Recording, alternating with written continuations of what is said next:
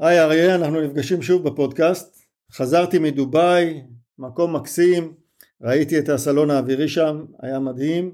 אני חוזר הביתה ואני שומע אלף לילה ולילה מישראל.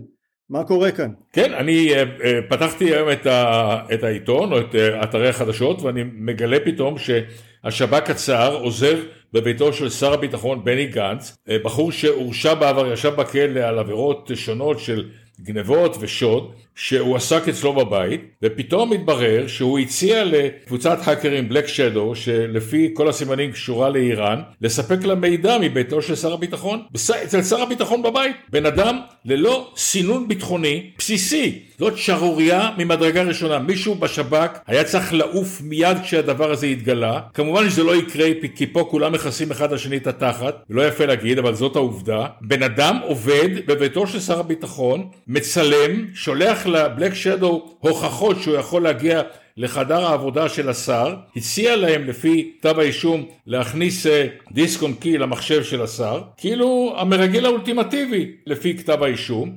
ואף אחד לא ידע. בן אדם שיש לו עבר פלילי, מועסק בביתו של שר הביטחון כאילו שהוא רב אה, אדמו"ר ידוע. פשוט הזוי, לא פלא שהופתעת.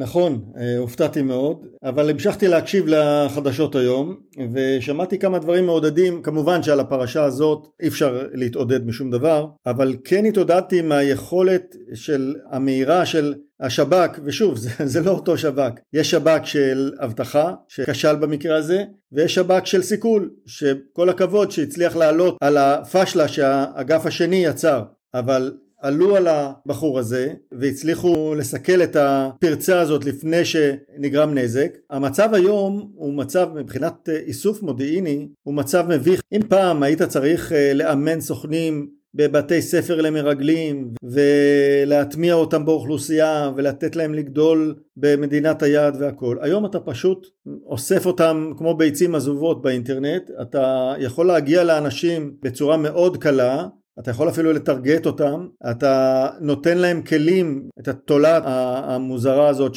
לפעמים אפילו לא צריכים לשים אותה בתוך המחשב אלא לשים אותה על יד, ו, ופתאום יש לך הזרמה של מידע ממחשב אסטרטגי. אז כל הכבוד שהצליחו גם לעצור את הדבר הזה בזמן, וזה מראה על אה, אחיזה טובה בעולם הדיגיטלי. התקשורת שניסו ליצור כאן היא בסופו של דבר תקשורת על התשתית הדיגיטלית, והתשתית הזאת כנראה נמצאת בשליטה טובה. אז יש לה חדשות המוזרות האלה צד שלילי ושלילי מאוד ויש צד אחר שהוא קצת מעודד נקווה שנדע לחסום את הצד השלילי ולשפר עוד יותר את הצד החיובי כדי להגיע לעולם טוב יותר בעתיד.